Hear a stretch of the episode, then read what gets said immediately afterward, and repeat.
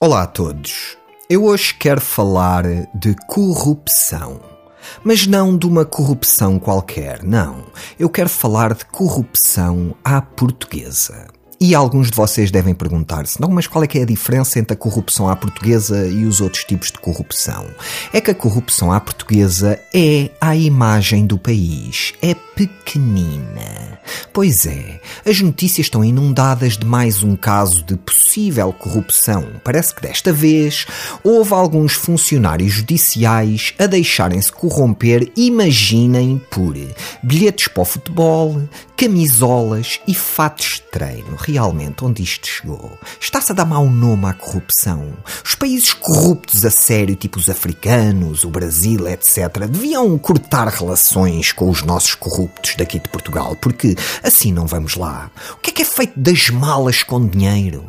O que é que é feito das casas? O que é que é feito das viagens? Onde é que está isso? Isso que era realmente o produto a sério da corrupção? Ou pelo menos assim eu imaginava, mas não. Um fato de treinozinho, uma camisola, um bilhete para a bola e pronto, está comprado o corrupto.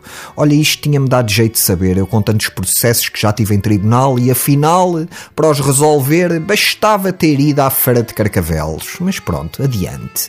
Mas isto é o resultado de algo. De algo, como é que eu hei dizer, que nos está no ADN. É uma falta de ambição nacional contentamos-nos com pouco e assim não vamos longe. E a minha proposta é que se inverta esta situação. Eu acho que se devia criar a contribuição mínima corrupta. Algo, vamos chamar um patamar onde só se pode ser corrupto para cima desse valor. Vamos imaginar, por exemplo, mil euricos. Mil euricos, mil euros. Eu acho que era o mínimo para alguém ser corrupto. E quem vendesse, pronto, favores ou qualquer outro tipo de, de influência por menos do que este valor, levava cana à mesma. Mas não era chamado corrupto, era só chamado otário. Mas o que me surpreende mais neste caso nem é a pequenez dos subornos pagos, mas sim a razão pela qual eles foram pagos. O que consta é que isto tudo aconteceu para se ter acesso a informação sob segredo de justiça. E eu a minha pergunta que me vem à cabeça é esta: mas esta gente não conhece o Correio da Manhã?